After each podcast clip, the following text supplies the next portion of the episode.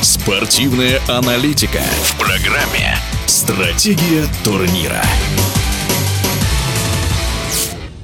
В Южной Америке уже треть отборочного турнира чемпионата мира позади. В первой тройке идут сборные Аргентины, Уругвая и Колумбии. Эквадор расположился на четвертой строчке, за ним идет Венесуэла и замыкает шестерку сборная Бразилии. Напомним, именно шесть команд пройдут в финальную часть чемпионата мира, а седьмая сыграет в стыках с представителем другой конфедерации. Спортивный комментатор Игорь Кытманов о сильных и слабых сторонах южноамериканских команд. Если говорить по итогам первой трети южноамериканского отбора, очень хорошее впечатление впечатление производит сборная Эквадора. А, в Эквадоре подрастают молодые, талантливые футболисты, и это уже традиция последних лет для эквадорской сборной, которая регулярно попадает на чемпионаты мира. Классное впечатление оставила сборная Колумбии, которая очень эмоционально провела матч как раз против сборной Бразилии, и а, более того, Колумбия смогла переломить а, ход матча, потому что начало игры, прямо скажем, было за бразильцами. Ну и Уругвай, конечно, приход Марсела Бьельса, я думаю, это настоящая находка для сборной Уругвая, которая всегда проповедовала консервативный футбол. При Оскаре Табаросе э,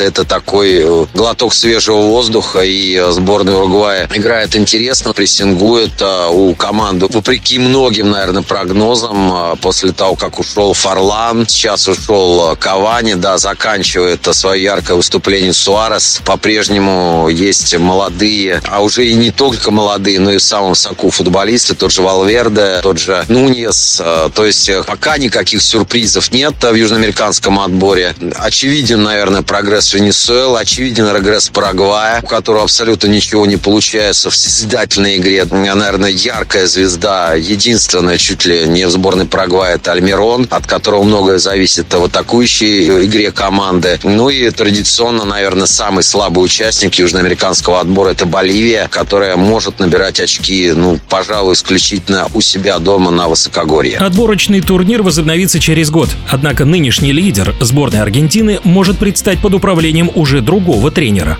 Что касается Скалони и его заявления, ну, здесь, наверное, может быть несколько вариантов. Да, это и отъезд Скалони на Ближний Восток, а может быть и желание того же Скалони поработать в клубном футболе, потому что со сборной Аргентины он достиг уже всего. Команда под его руководством выиграла Копа Америка, команда выиграла чемпионат мира. И, э, наверное, сам Скалони оценивает нынешнюю ситуацию как предел и невозможность достичь с этой командой чего-то нового. Возможно, он э, чувствует себе силы поработать на хорошем уровне в клубном футболе. Скорее всего, наверное, такой вариант. Игорь Катманов в эфире поделился мнением о завершившейся части отборочного турнира чемпионата мира. Как продолжится борьба среди южноамериканских сборных, узнаем через год.